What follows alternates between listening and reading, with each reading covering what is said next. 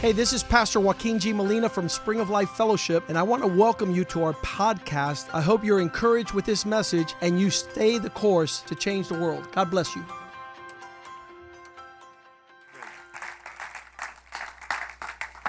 Good morning.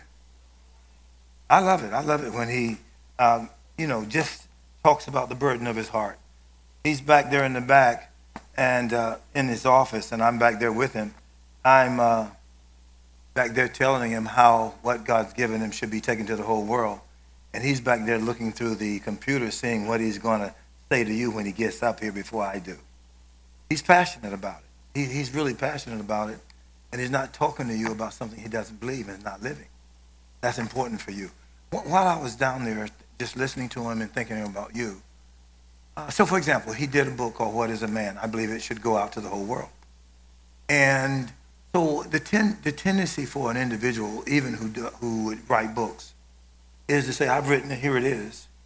But, you know, it's the people with him that has to say, read it, learn it, and then tell it and spread it.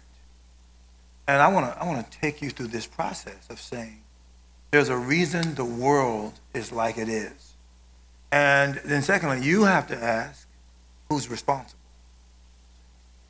You understand? Who's responsible for the world being like it is? Now, you might think on an individual level, or you might think on a collective level. For example, to say we are a global power, the number one global power in the world, what does that actually mean? What's the effect of that?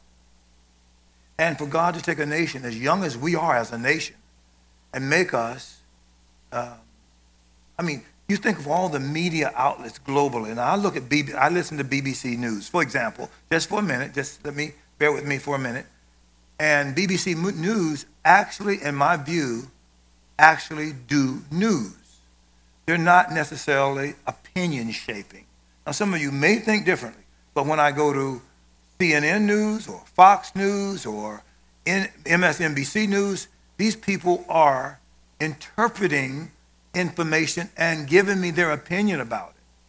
And I don't need their opinion about it. Just give me the information and I'll form my own opinion about it. But they're shaping news. Now, in terms of you and me as believers, what is our lives about? So listen, so now, so where is the prevailing voice that allows the culture to become what it is? Where does it come from? What allows, for example, a nation to become communist or socialist? Or a nation like ours, one nation under God? What has allowed that? Where did that come from? Well, you do have to go back into history and look at it and see who were the promoters of what our nation has become. Was there something said? Was there something believed? Did people then change their lives or conduct their lives based on what was said and what is believed. So when something was formed in a nation, it was based on some kind of information that became a belief system, that became a priority that people did in their lives. Now, what your bishop is saying is that in the creative order, which I do want to go back there with you, it starts with a man, and then God makes a woman. Now it's in a household, in a family. And I said this to you Wednesday that a family, then every whether you have the, the nuclear family with a father and a mother, or your dad was never there, or your mother was never there, and you were an orphan, you still came as a product of some being, some human being. So you carry the, a genetic order, meaning that you carry the, the X or Y chromosome, you know, from your mom or your dad. And so Maybe they didn't teach you, somebody did. Maybe you had to learn from observation, somebody, but you became something. What you have to get a hold of, and that's where I keep going back to Genesis, is how did God mean things originally? See, now if you go into evolution and you believe in evolution, uh, you, you mean you evolved from what? Where did the thing that you evolved from begin? Well, what, whoever puts out that information still has to make you believe that whatever they told you is the starting point. of evolution. What was it? So if you were some kind of amoeba or you were some kind of cave person and you evolved from that and you got to where you are from being a cave person. So now uh, I could go, I won't go farther than that, but evolution. So you believe in circular reasoning, meaning where did the circles begin? See? Now, it's, it's clearly, if you just examine your own heart, you'll discover inside of you that creation itself has to be intelligence. The beginning of it has to be, you look at it, and the, and the Bible actually goes here, and it says, you can tell there is a God by the things that are made. He's saying, you are not so stupid as to think you've come from nothing.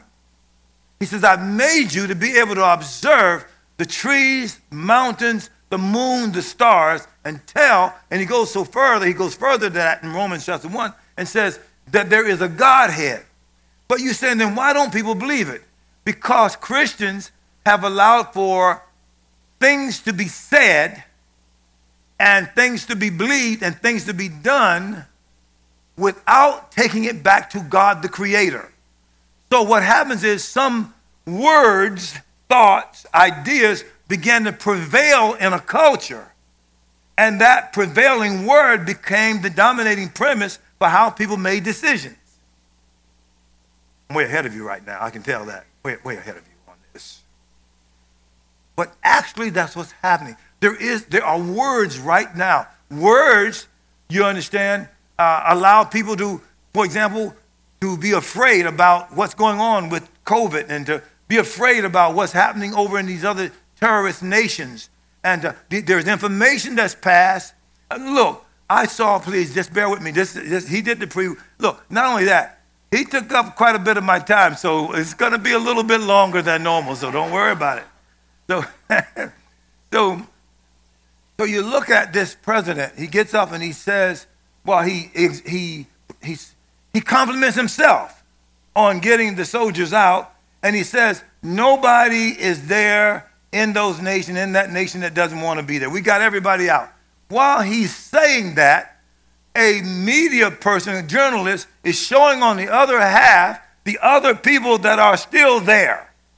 In other words, wait, why are you telling us? And then you have the Joint Chiefs, you have the Secretary of Defense get up and talk about what a masterful plan they had to do what they did. Right at the same time, they're showing how this plan wasn't that masterful. So look at this. So you mean you're lying? Well, that's really important to understand. Lying, of course. The, look, that he's, he's a, the devil. He's a deceiver of the brethren.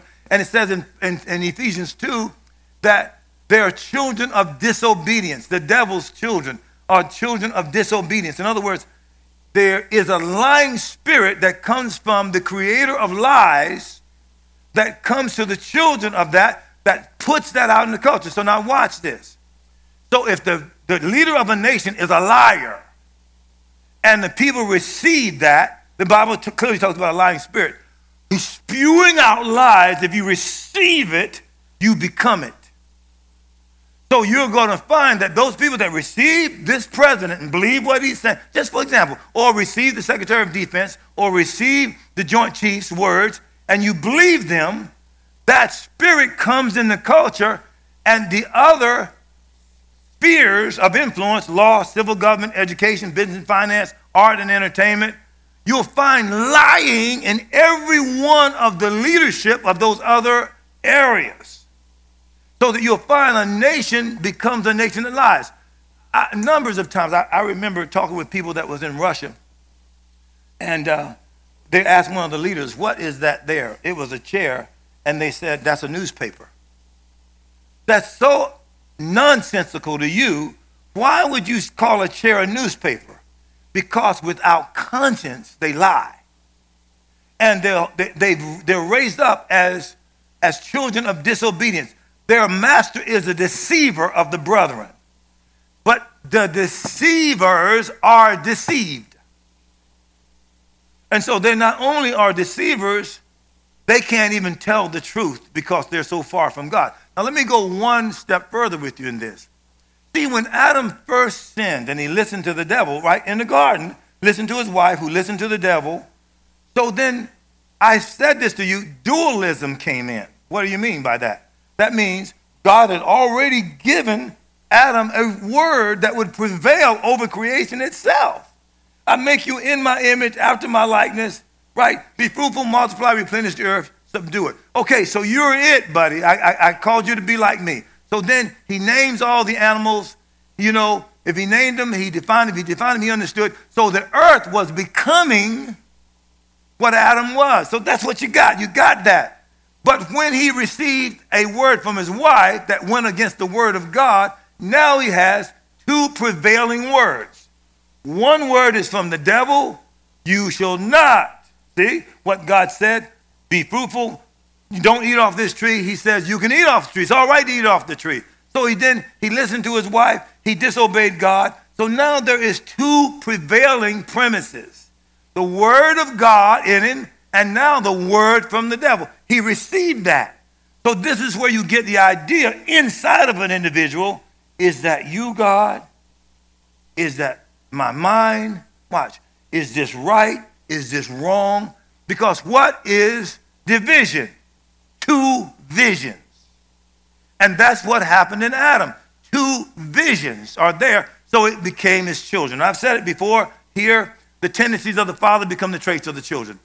Yes, the children were good ground from the dad and the mom, so that the sons and the daughters that he talks about. Just say, there are lots of sons or dads who have preached the word of God. You can go to the Bible and see that David, uh, you know, Jesus is called David's greater son, yet some of David's sons were nonsense. So there's something that God has to do in the heart of a dad and a mom that prevails in the heart of the sons and daughters, but they still have to be good ground. So the ground that they become inside of them is the effect that they have that they will have on the culture. The more they are like God, the more they have a prevailing sense of being leadership. Okay, just bear with me for a minute. So, in the creation, God said to Adam, Be fruitful, multiply, replenish your earth, subdue it. He's saying, Lead. Lead. You, you are made to be in charge. Yes. And I, I, don't, I don't understand why we don't believe that. Because we've had so much. We've had now 6,000 years of words that challenge God's word. And then Jesus came as the Son of God. He became the prototype, meaning, you want to know what God's like? Guess what? Look at me. And therefore, in every area of legal jurisprudence, in any area where there is systems, where there's leadership, Jesus says, the way I do things is the way my Father, the Creator, would do them.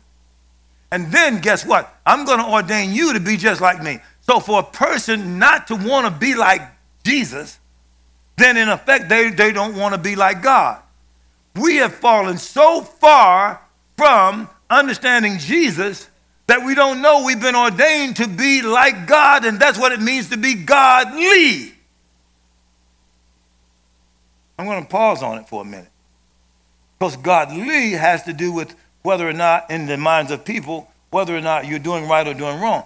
Godly is being right in the eyes of God, both in time and eternity. See, what you're being transformed into now is not just so you can be a good Christian and live a good life and have you know, a successful business. And no, no, no. You are, he sent the Holy Ghost. Jesus says he's just like me. He's going to take of mine and show it unto you. For you and me not to believe that this how far the culture is from God and how the preachers aren't telling you the truth. It's got to be more of an amazement for you to be unlike God than it is for you to be like God. Like being like God should be natural to every one of us. Being ungodly should be, wow, I hate being unlike God. You should hate not being able to work miracles, signs, wonders, not be able to see into the future, not be able to help a person hurting, not be able to have all the resources you need to build all the hospitals, whatever you need. Why? Because you're of God. So, one other thing before I jump into scripture, because I'm going to prove this in the Bible. But you, you, you look at it right now, and there's something going on with the Prince of England in terms of the person that was over his foundation. And what they're really saying is that the person that was over his foundation have uh, used the influence of giving person honor by giving them these designations like like um, if you give to this foundation then i'm going to get the queen to designate you with a special designation that, that makes you a person of honor. You're already rich. That's not enough. I want the queen to be able to designate me as being important. So give me um, like a title. Thank you a title. And that'll give me credibility with people. And this particular person you know he's being charged for it well that shows you how desperate inside, how empty, how money, having all the resources you need, doesn't fulfill a person inside. And what that person doesn't realize is even though somebody gave you a title and a designation, that doesn't satisfy you, your insides. And you'll find it out after you have it for a while. After you've gone through now and all your friends know you're called this, you're designated this, that you're recognized and all that, inside you're not going to still be satisfied. The only person that can satisfy you inside is the person that created you. Now, what God did in Christ is made a way you can access the Creator Himself. Now, what's happened, why the average person don't believe that, why more of the world isn't saved, is because the ones who are saved haven't lived up to the standard and convince the culture so that that prevailing word that comes from God is the prevailing thing that penetrates the culture. That's why, now watch. So, so let's go to scripture now, and let me give you uh, some scriptures to validate this. You, you got to get this point, people. You're going to live forever. You, you're actually not going to die. Your physical body is going to give out. Now, I've said this to you before. Because of sin, the only reason this body is going to give out on you is because it's not suitable for your birthright. You are an eternal being inside. What you're being, what's happening is you're being trained to be godly, to be like God. This body here, because it, it, it has the Adamic seed in it, it's only going to live a certain amount of time. But the real you, the spiritual you, the eternal you, is going to live forever. Now you get an opportunity to grow by the leadership of the Holy Ghost into a reality. He mentioned the word religion. This is either religion to you or it's uh, this, this guy, what this, this pastor said to me, this bishop said to me, that's real. I see that. Wow. I'm going to be that. Nothing in the earth is worthy of you. There's nothing in the earth that's going to abide at the appearing of God. The only thing that's going to last forever is you. You're going to, now, you ordained to be like God while you're on the earth and to go to heaven. So heaven should penetrate the earth in a way that that becomes reality to you. So you don't lie, steal, cheat. Why? Not because it's wrong, but because that's not you. The real you is not a liar, not a cheat. They, they're not dysfunctional. The real you is on the resource side. You're a giver. You love helping people. You love being a blessing. You, you, you, love, you love raising things up to be in better condition, better shape. The real you is a great builder if you're building houses. The real you is a great musician because, look, because you don't even do that for yourself. You do that for yourself. Everything you do is about others because why? Jesus' life was about satisfying his Father and meeting the needs of others. Well, he says, The works that I do shall you do also. He's saying you are that way. You are living to satisfy God. To the degree that you don't, there's a disconnect between you and God.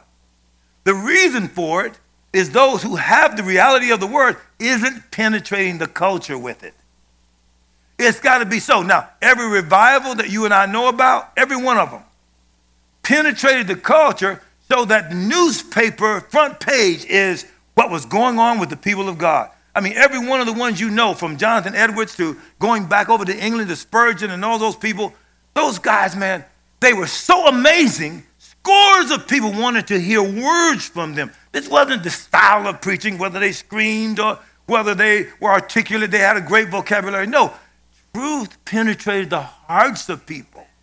And people realized, wow, man, the way I've been thinking is wrong. And the way I've been talking is wrong. And the way I've been uh, acting is wrong. They're not feeling just guilty in the wrong. They're feeling I'm below the level I've been ordained to be. So therefore, I repudiate that old life. I accept the new life, the new words, and by the grace of God, with the help of the Holy Ghost, I'm going to live at a higher level. Every one of you right now can live at a higher level. It's ordained by God because what you've seen so far, I have not seen nor ear heard, neither has it entered into the hearts of men the things that God has prepared for them that love him. Guess what? That's you. He's prepared you to be amazing because in the creation, God doesn't know how to create average. Average is you, amazing is God. To the degree that you're average is the degree that you're not yielding to the amazing one. And, and then you accept the opinion of others over the words of God. God don't give communion, opinions. He's truth. He gives command. So what God has commanded of you is you. You know, whether you reject it or not, it's still the word. It's the prevailing word. So what you got to get used to is you want to hear. You said, give me the truth lest I die. Turn to John chapter 14. Let's go. Let's go. Let's go. John chapter 14. Now, in that, with that background, you gotta, you gotta accept this amazement. Now, on your way to John 14, I want, I want to read to you John 1 12. It says, verse 11, John 1 11 says, He came unto his own, and his own received him not. Now listen to this. But as many as received him, talking about Jesus, to them gave he power to become sons of God, even to them that believe on his name. Now, Father, thank you so much for the revelation of your word, for the people that believe on your name, for truth that prevails. Thank you, Lord, that these people are good ground, every one of them. And that revival is not only is happening right here through the transformation of what's happening in men and women's lives, through what's happening in a family. These people are living it out where people can spend time with them and be transformed by spending time with them. To God be the glory in Jesus' name. This actually is what's happened. So God let him come alive, let him marry Yvette. The two of them, the union of the marriage bed produced children, and the children received who they were and became that. They weren't just that biologically. They had to now receive his word and become that in deity. So there are, there are two levels in each of you. There's one, who you are humanly. Then two, who you are in deity. There is an eternal part of you. What the world majors in is having you emphasize the natural part of you, but you are an eternal being. What you got to spend time doing is consecrating and developing the eternal part of you and letting that predominate. Because everything, miracles can happen, wonders can happen, transformation can happen. I'm, I'm, I'm wearing myself out screaming to you. I got to calm down. See, that's what happens when he starts talking first, because to me, he's talking reality. To me, he's telling you the truth. To me, I'm, I'm listening at him. I want to just holler out and scream and uh, just like interrupt ghetto, like, go ahead, preach it. But, I, I, you know, when he's talking it because it's the truth. And I celebrate the truth. I like the truth. And so when God is going to turn return for a glorious church, so to as many as received him, to them gave he power to become the sons of God. So watch this now. Even to them that believe on his name. Birthright, verse 13 which were born not of, of blood, nor of the will of flesh, nor of the will of man, but of God. Now you hear this? You were born of God, biologically and spiritually. You, you of God. Now, think about it. Just think about how many people, they don't want to die. They're afraid they're going to die. They got the thing going on with the COVID. They think they're going to die. They think they're going to die. And they don't understand then why should you live? What should, why should God keep you alive? if, it's, if you're not about the one that created you? Why do you want to live a long life? What's so important about your life when you don't have God in the center of it? And some of you, all you got to do is look at the average family without God and see what happens to their children, see what happens in their relationship. I mean, I, I was with somebody that was a billionaire, and while I was talking to this person, they were having, one of them was sick, and the person, while in a meeting with me, was going back and forth dealing with that other mate to try to make sure they get the right medicine because they weren't sure that that person's secretary was going to give them the right medicine. So they had to oversee. So they couldn't even have a meeting with me without. And then eventually that person had many strokes. The two of them separated. They're both billionaires. And eventually they did they divorced. I mean, what good was the billions? What good was the marriage if, if it wasn't about God and the life of God? And that person, I'm sitting in there because that person wanted me to help them do something in terms of the conflicts that's going on in the culture. And when the and when the one of them died, uh, and that person hadn't reached out to me, and then COVID happened, and then so Miss Ellenwood, you know her, you met her, talk back with that person because I'm I don't I don't talk with them. I, they're, they're, good people, but I don't care if you're a billionaire. I, am not, and I, I, said that to that person, and they they didn't get offended, but they was pretty close because I said I don't care how much money you have; it's, it's irrelevant. And they said because uh, it took them 13 days to reach me, and they said you're harder to than the president. I didn't say this, but maybe it's because I'm more important than the president. Where can He take you? I can take you to God and resolve the issues going on between you and your husband and your family life. So, yeah, so it, it wasn't easy because I didn't run back to you because you were a billionaire. I kept my priorities the same for 13 days until finally, okay, I can talk to you. And then it was a phone meeting.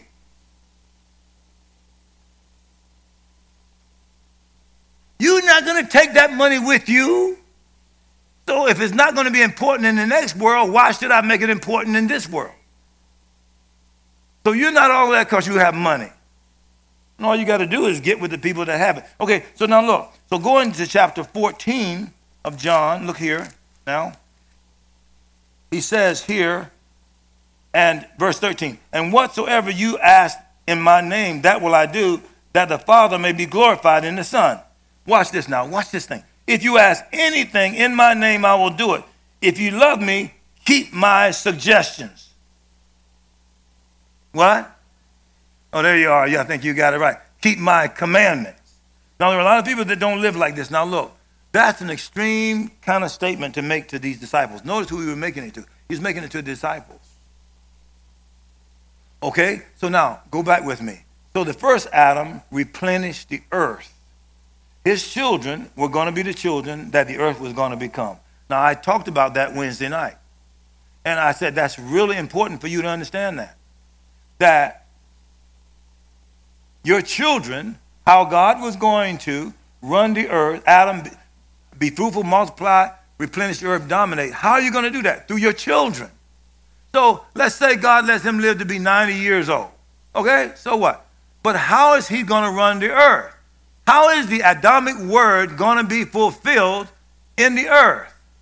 It's going to be through his children. Now, watch. So, there are two types of children they are biological children, and then there are what? Spiritual children. Now, when you have children that are both, they receive you as their biological father, which is pretty easy to do that when you're raised in a household, but to receive him as their spiritual father, which was the emphasis of the son, that means that they have, he has a double reference context. One relates to this natural life, the other relates to the eternal life. But what he develops his children into on the eternal side is what they are forever. The thing that they are on the biological side, that's not forever. That's only in this life. Why? Because you're being trained for forever life. And your biological children are not your biological children forever. Well, you know that because you don't live forever. But those children you raise up to be born again, not just populate the earth, now listen to me, but populate heaven. So this is what you got to understand. So each of you who have been trained by the man of God in the word of God are being trained to occupy the next world. That's why the reference point is the Bible. So, what I want to ask you is how much of this is your priority? Now, he's got the tan, he's got the boat. So, okay, so he's enjoying life, you know. So where, where is Jorge? Jorge, he got a boat too. Okay, you enjoying the boat. Well, well, well, you think boats are only for pagans? You, you think like, like Rolls Royce. Now this is this will really offend many of you. But what if somebody in here, one of the elders, had a Rolls Royce or two, and a Lamborghini and a Bentley? You'd say, "Wow, what are you doing? What are you, why do you have to drive that? Why are you?" Well, wait a minute. They, there's not going to be any of those in heaven. So you think that the best vehicles and the best houses and the best clothes are only for pagans? The people that don't live for God? But that's how the culture thinks, and they learned that from Catholicism, who swore about, about poverty. But when you look at Catholic facilities, any of them, they're all top level quality on everything. It was the first eunuch nation. They were all eunuchs. But those eunuchs don't live poor. They don't spend the money for themselves. So what? Blessed are the poor in what? Spirit. That's what he's talking about. In other words, you are so humble, you don't have to have anything. The only thing that has you is God.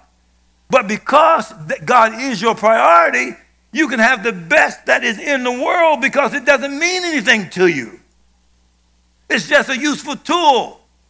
Why should you go out on the boat and lay back and fish? Because nobody knows your giving habits.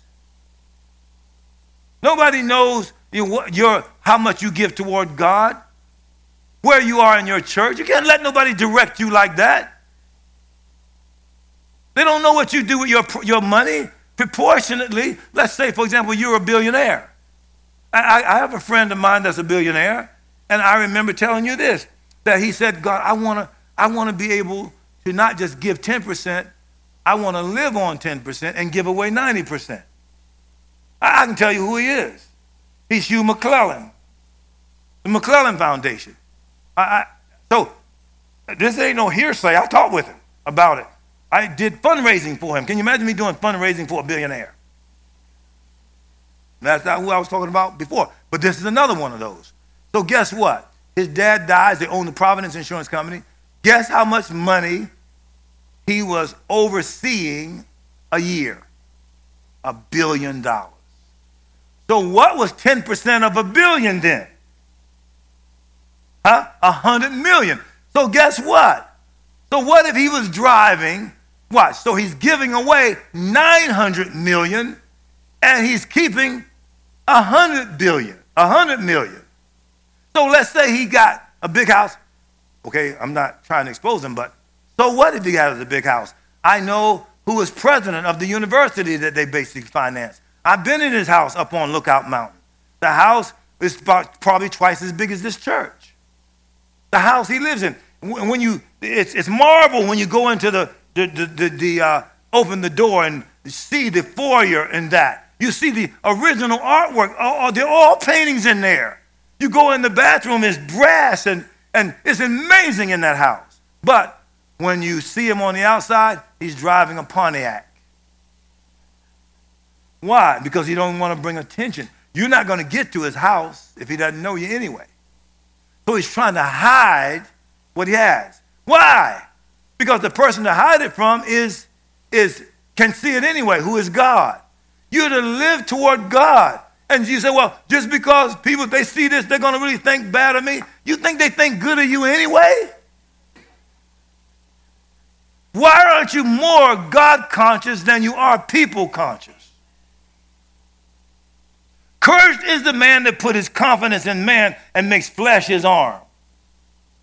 David was the was the Jesus was David's greatest son. David rich, Solomon rich. That whole lineage, Abraham, Isaac, Jacob, all rich. But they became the patriarchs. They had money, but money didn't have them.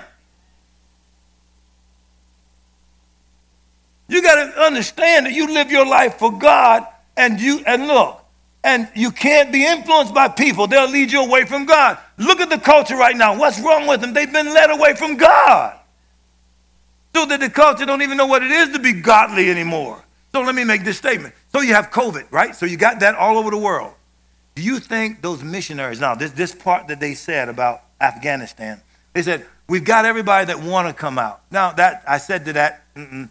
but do you think there are people who are Americans that don't want to leave? Absolutely. Who are they? They're the missionaries. You can't take me out of the will of God for the sake of trying to preserve my life. I've already given my life. I'm going over there talking about Jesus where I could get killed any day talking about Jesus. Well, in reality, they now are like Jesus because guess what? For talking about his father, he gets killed. And then for the disciples talking about Jesus, they got killed. For John the Baptist talking about Jesus pre- preparing the way, he gets killed. Jesus talking about his father gets killed. Martyrdom is the course of order. But here's what you got to learn not death in the flesh, physically, but death to the flesh. See, the reason that I have problem with people being scared of COVID is that they're not even on the level of the missionaries. You're soft. This American Christianity in America is soft Christianity. It's not on the level of those people in China. In China, the Wuhan, you got it. Started in Wuhan. Probably not. But you over there, you think COVID isn't over there? Those missionaries, I don't take. You're not, you're not going to get me to come home. I've told you I was going to go to Zambia, and I found out I couldn't go through Johannesburg, but there were some missionaries in one of the churches I oversee found a way. I told you about it. A little 18 year old girl found out how to go through the Middle East to get to Zambia during COVID. But she was over there, going over there to do the work of God. She says, if I die doing the work of God, I just die. I said, look at here. I don't let no little whippersnapper be more serious about God than I am. A whippersnapper. And then I was on my way up north. I called her daddy up, and he didn't answer, and I consecrated him a, a pastor over that particular church. I'm wondering, why isn't he calling me back? I mean, look, I don't do that. You call me back. Didn't call me back. So then when he finally texted me, he says, please forgive me, Bishop. I was over in Zambia, and I was on the airplane when you texted me. If I would have dogged him out, I would have been wrong. Now, here he was, just coming from Zambia himself. And guess what? A bunch of other people were over there. See, not everybody is like how you are hearing it on CNN News and the masses of American contemporary Christianity. Now, everybody's hiding out and not holding the church services, afraid they're going to get it. Because why? They want to get keep God strong in their lives. That's the reason that they live. And there are some people who are embracing martyrdom. So let me just go here with you for a minute. If my wife dies in the hospital, and I, I, I just showed Yvette the picture of her from yesterday. If she dies, let me ask you this question. Is that a bad thing or a good thing? Let me ask you that question. Now, there's something about Christianity that still you don't get. Let me ask it more further, further, and let's see what you say about that. If she's a Christian and she dies, what did Paul say? To be absent from the body is to be present with the Lord. So let me ask it another way. Is it better for her to be here with me or to be there with the Lord? See? So you know that. So what's the sweat about dying? See, the only reason I want her to be alive is one, and I've given you these two reasons. One is Romans 8:29, whom he did foreknow, them he also did predestinate to be conformed to the image of his son. In other words, if she is not transformed enough to occupy where God has prepared her mansion, her dwelling place, John 14, in my father's house are many what?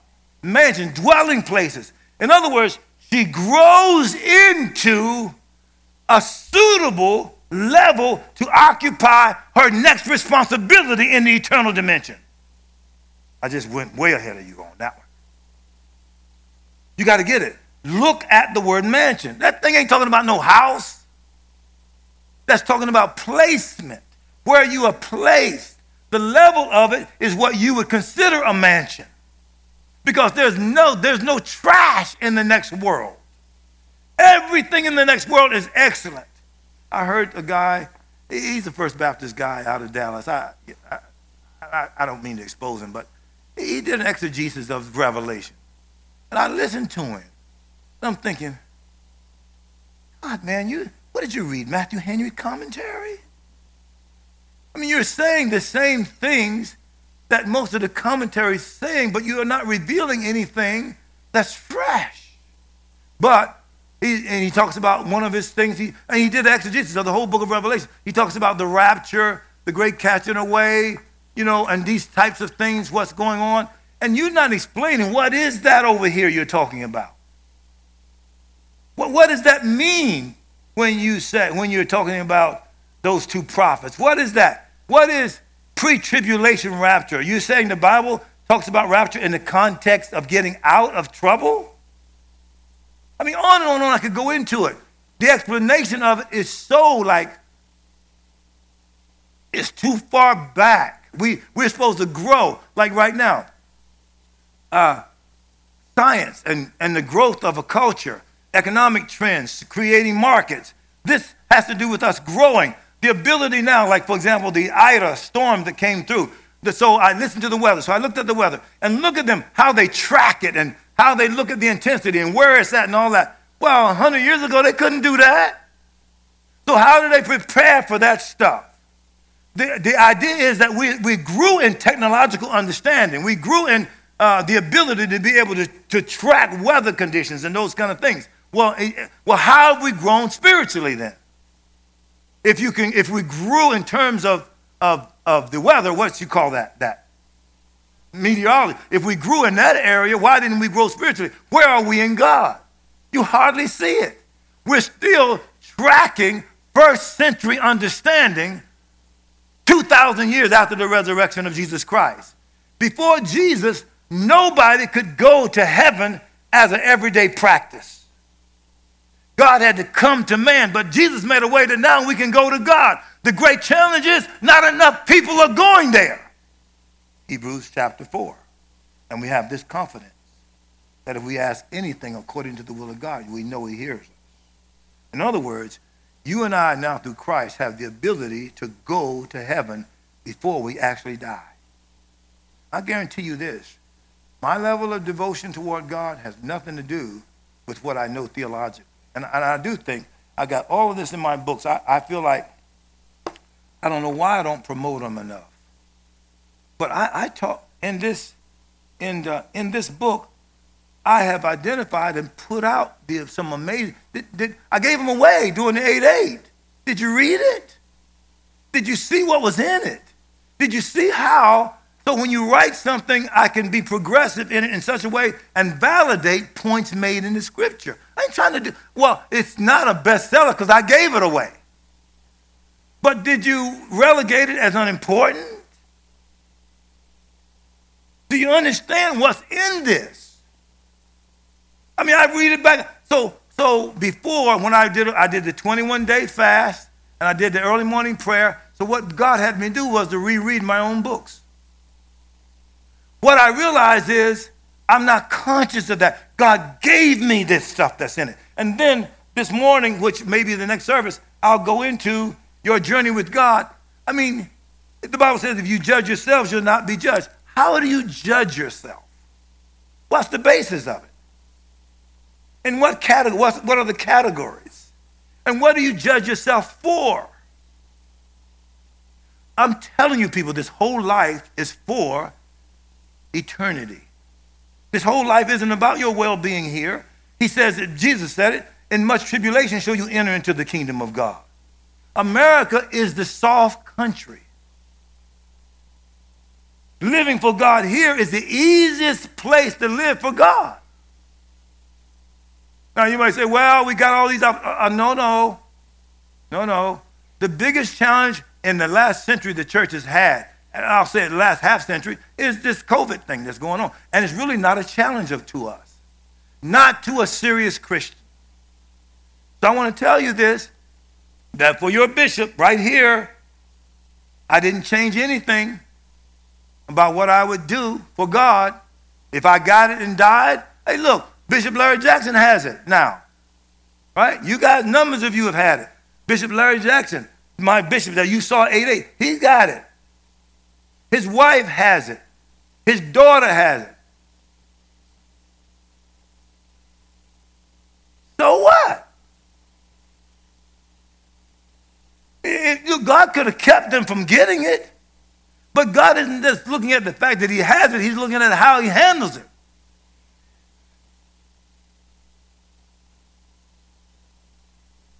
And guess what? His daughter was to be married yesterday. So he canceled the wedding, right? But he still married him.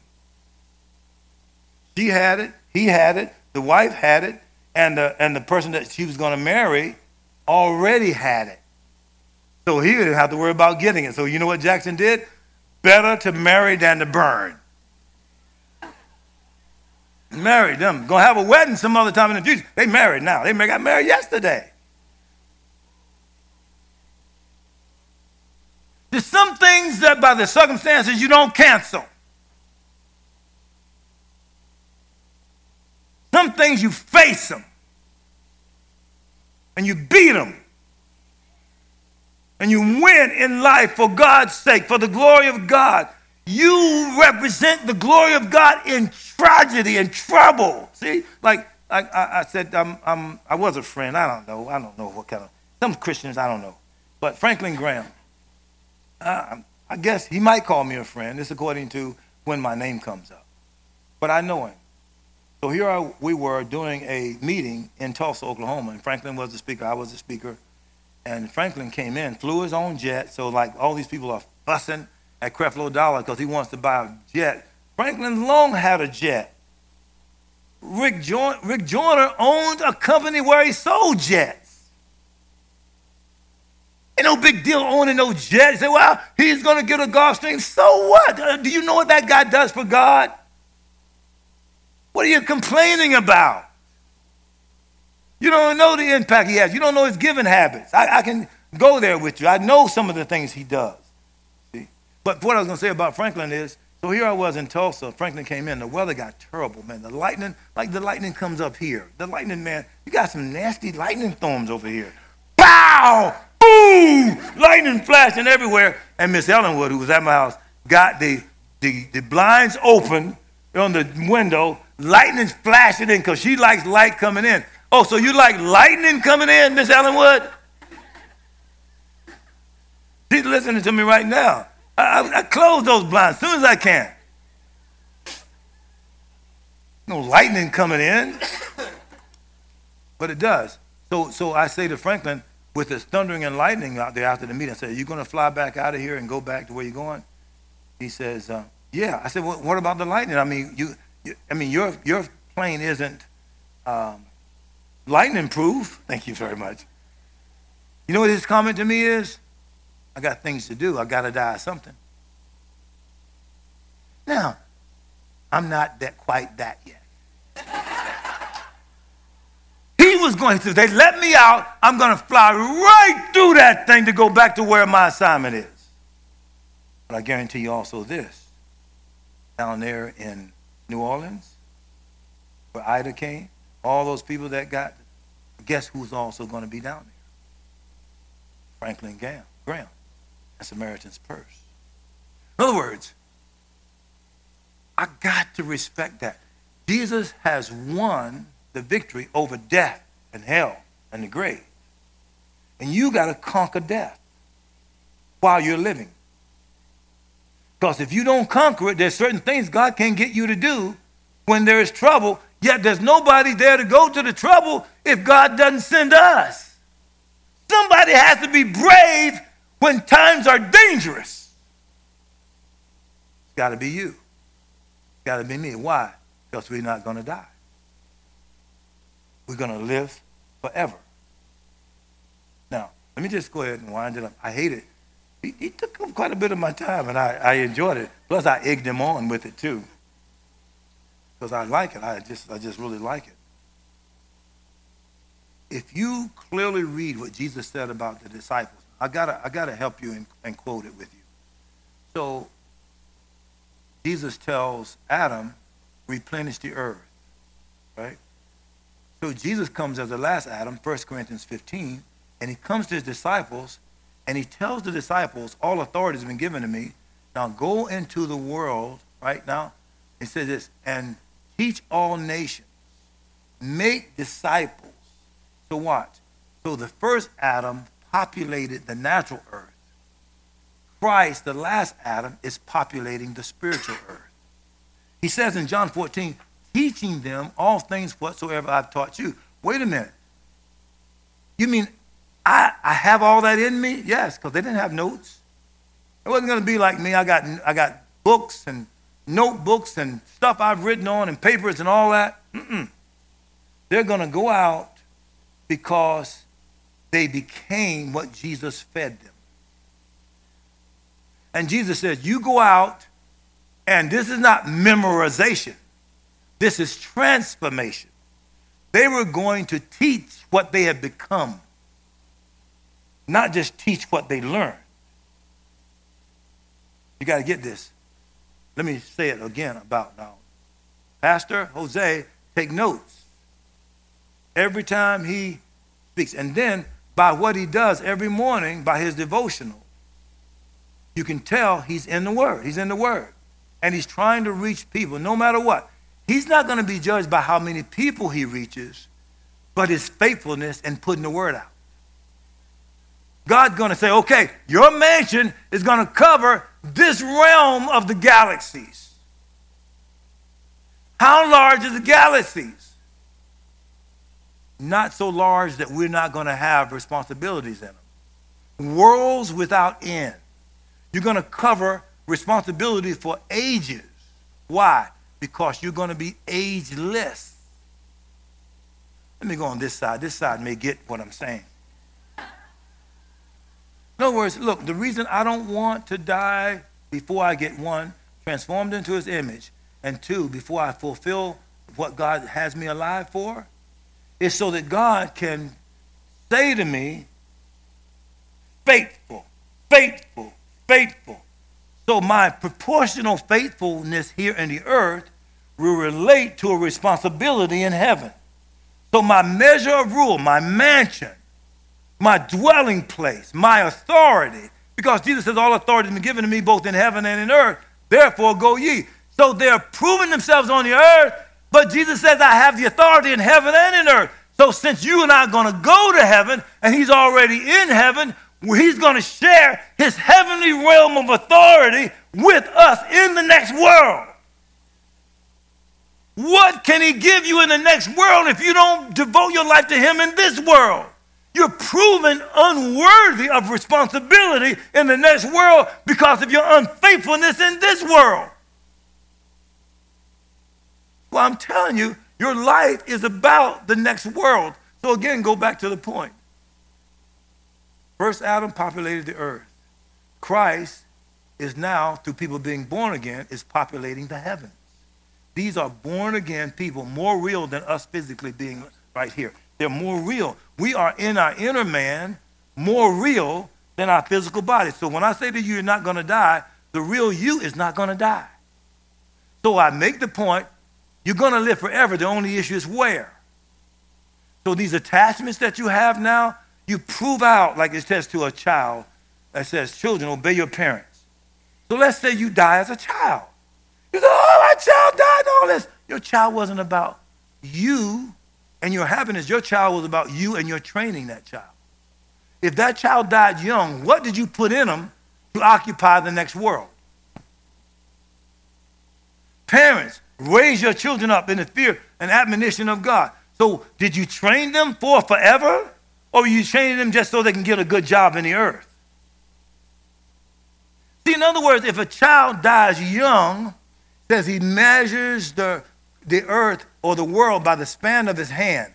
In other words, imputation. I've said that to you before. So the distance between this thumb and the longest finger, God looks at creation and knows exactly the size of it. It's called imputation, account. That's how God can see things. He doesn't need to see it all the way.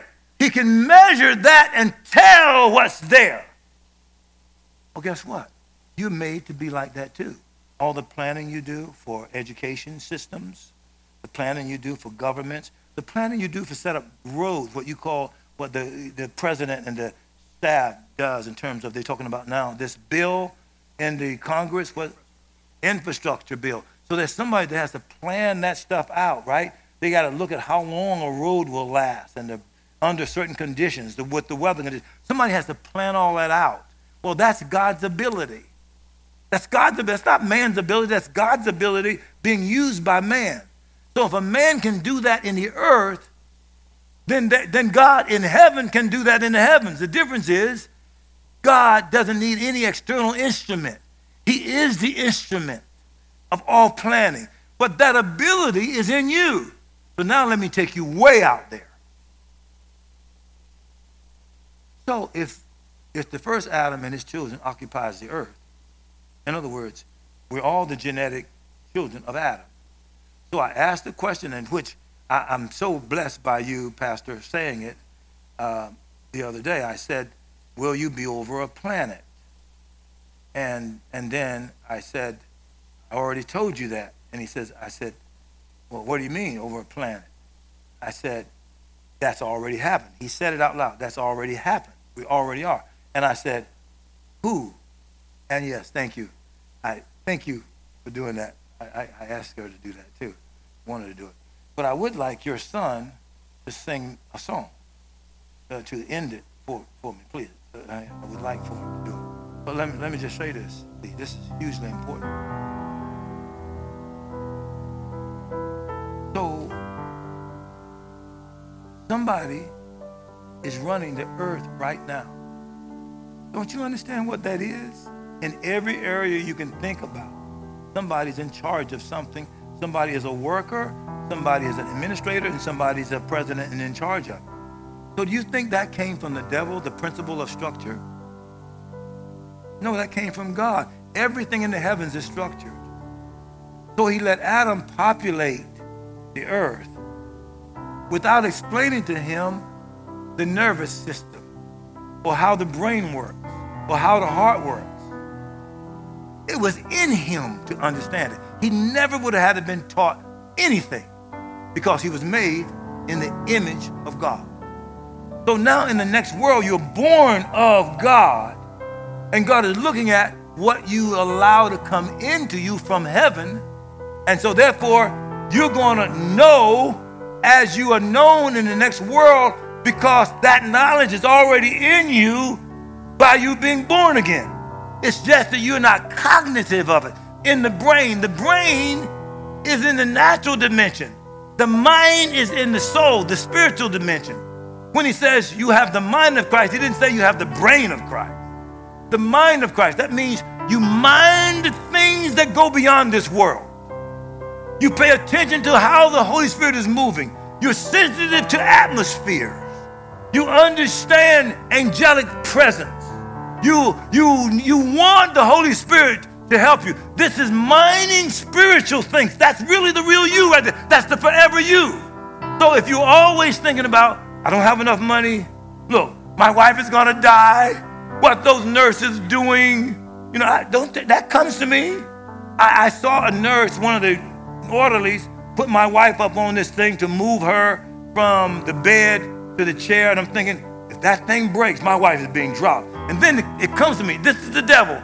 I wonder if they've ever dropped her because she immediately grabs this thing. So she got some cognitive understanding of, so your prayers are working because she wouldn't grab that thinking that she could fall if she didn't, if she wasn't being transitioned, transformed in some way.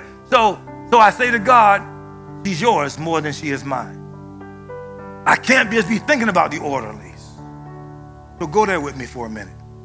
So you are made to live forever.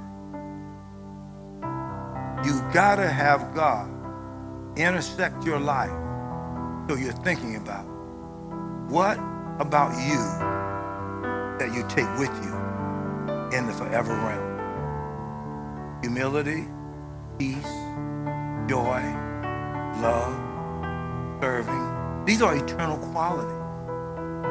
There's nothing else. You don't take with you money, position. I mean, I'm talking about all this earthly stuff you got. You, you, are going to be used by God, listen now, to populate the heavens. I'll go into that in the next service. I'll show you clearly in the Bible what that is. If you just think life is all about preserving you, you get healed, you get delivered, you get a new job, you get a new house, all of it is going to burn. Your house, your job. You're not even going to be able to have your wife or your husband, your mom and your daddy. They don't, that's not the next world. That's this world. There's something about it that you got to get. Because the glorious church that he's going to return for, they're going to be heavenly minded. They're going to be godly. They're not going to be acculturated. Look, I don't, I don't see any African Americans in here. You think I'm looking for African Americans? That's a culture. I'm looking for godliness. I'm looking for humility. I'm looking for hunger. I, am looking for passion. Because those things you take with you.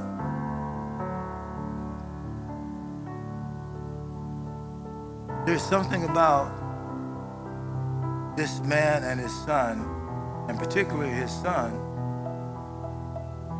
that relates to an ability to access God through the gift that God's given him for this generation. He's starting it out in this church, but he is going to be expansive.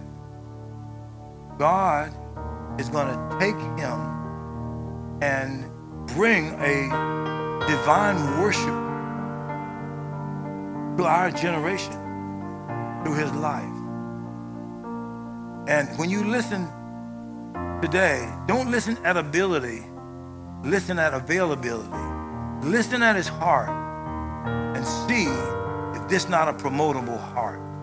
This is not a promotable spirit. When I first heard it, the singing ability got me, but the heart took me over. He is just like he in the natural and preaching He's that way in music. He's exactly the same person, only in a different dimension. Go ahead and take it. Let the world hear God to you and appreciate the worship of angels.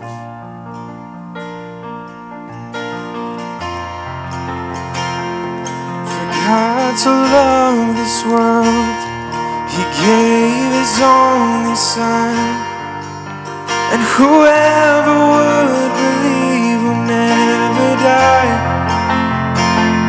For God so loved this world, He gave His only Son. And whoever would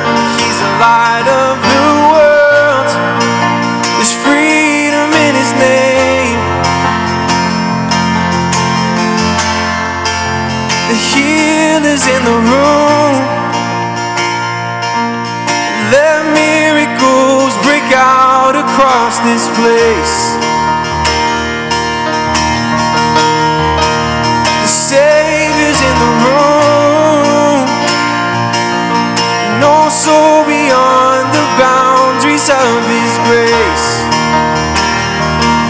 And there's resurrection power in His name. What's His name?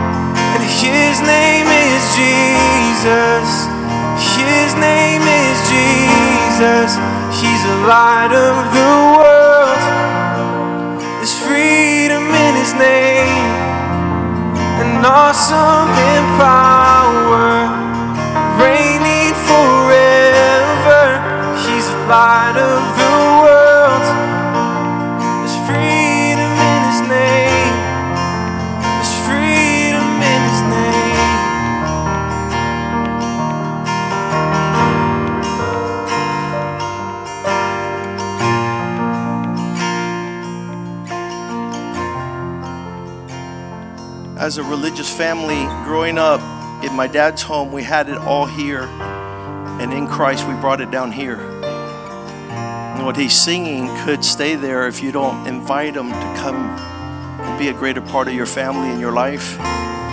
When we became christians it was very difficult to separate the people and the god because there was always an interference. This is, you know, some, this guy's a jerk. And then I, I had to struggle with that because God says, I've allowed you to see the defect in man so you don't stay at man, but you come to me. You guys understand that? That, that, that what Bishop was just talking about here is a reality that God has for you if you're the type of person that gets stuck on people, you miss God. And he had to show me that very early on. It was like, you know, something. He, he told me precisely, I'm allowing you to see the clay, the vessel is defective, the substance is perfect. So don't get stuck on people because then the devil will use that to keep you away from everything God has for you. And that way we won't put man where he doesn't belong on a pedestal and above God. Paul uses these words in 1 Corinthians 9:26. I don't want to be one of those that's swinging at the air. If you're a boxer, you don't want to spend more time trying to hit the target than hitting the target because it gets exhaustive. So he says, I don't run with uncertainty. I'm not just all over the place. Like Brandon was saying last night to your children, he's a God of boundaries and He doesn't want your emotions to take you out of God's boundaries because you'll miss God. This is a powerful message last night. You should watch it with your children and discuss it. He says, Thus I fight not as one beating the air. I don't want, I've, when I was a kid, I learned that really quick. Whenever I got in a fight in the neighborhood, they spent all the energy throwing punches. I was waiting for the one punch, the one that connected with the nose, and, and that meant something. The other person was like swinging, swinging, swinging, swinging, just getting exhausted. And there's a lot of Christians that are exhausted because they're not hitting the target. Verse 27, he says, Therefore I discipline my body and bring it to subjection because after having told so many people about God, I don't want to be disqualified. How horrible it is that God is calling you to be qualified and you're disqualified. you didn't meet the cut. And then the opposite word is not be disqualified, disqualified but being approved. That God will give you a thumbs up. And that's what we're headed for. That's what I want. Um, and then obviously the devil wants to give you everything in this world. The Bible says that he took Jesus to a high mountain, showed him all the glory of the kingdoms of this world. Says, I could give them to you. You could say, I don't want them because I already have a kingdom. It's a kingdom of peace and joy and righteousness. And I want to inherit this to my children. I want to give it to my grandchildren. One of the biggest challenges Yvette and I had early on in our ministry, the people would say, Well, you love God and you're serving God, but your kids are not. I said, if I can't give the kids what I have, then I don't want to give it to anybody else. If my kids don't get the peace and the joy and the reality of God, then my ministry is a failure. So, Father, thank you for what you've shared to us today. We've been in the house of the Lord, we've heard the word of God from the man of God. We are the people of God. Allow us to make this a reality that's genuine in our lives so that we can reach out to others that are lost and that are blind and that have not heard of your love. We pray your blessing upon every family represented here, Lord. We pray, Father God, that the that what you say in your word, you and your household shall be saved. That we say amen to that, Lord. That is your promise. What is man that you are mindful of him, and the Son of Man that you should visit him? Your ministry to our children is so important. Capture their hearts, Lord, and allow us not to be a stumbling block to them coming to the source of life, the source of peace, the source of joy. And all things in this world, everything is something that we can partake, Father God. But give us a heart for you. Give us a heart to pursue you and to find you. And you said we would find you when we search you with all of our heart. So bless the families, bless their finances and the provision and their hopes and the dreams, the fulfillment of all things you have for us in Christ as we pursue Christ. Seek first the kingdom of God, the government of God, the, the mind of God, and all things will come and shall be added. We're not like the Gentiles running around to and fro trying to find answers. You are the answer. You are the source. So your blessing upon your people and this week be bountifully involved in proclaiming your goodness to all people in every direction. Prepare our hearts for what's going to happen in Leesburg with the men, Father God. One man that you're able to touch could change the whole generation for your glory, Lord. One person you're able to touch, and then the heavens are open with resources beyond everything we could do on our own strength. Be glorified. Forgive our sins, wash us, cleanse us from every interference that hinders us from pursuing and thinking about you, surrendering totally to you, O God. For in you is our lives are hidden in Christ, O God. We pray, Father God, that you pray uh, that you bless Catherine Boone, Lord, and that her restoration would be whole and complete. We trust you, O God, that are capable of doing exceedingly abundantly and beyond what we even know how to pray and ask, that we might rejoice in the victory in the times to come. Thank you for your goodness in this place. Thank you for our families. We pray that we would be the source of inspiration for people to draw near to you, that your Holy Spirit would abound, O God, in our thoughts, in our words, directing our, st- uh, our steps. We bless you, we celebrate, and we rejoice in your goodness. In Jesus' name, and the people of God say, Amen, Amen, and Amen. Greet one another in the love of the Lord. Tomorrow there is men's meeting. We're going to make an exception. Usually we take a break on, on Labor Day, but because we have this conferences coming up, we want all the men that are not going to be out of town to be present. Eight o'clock at night, we're going to have a powerful time getting prepared for Leesburg. God bless you.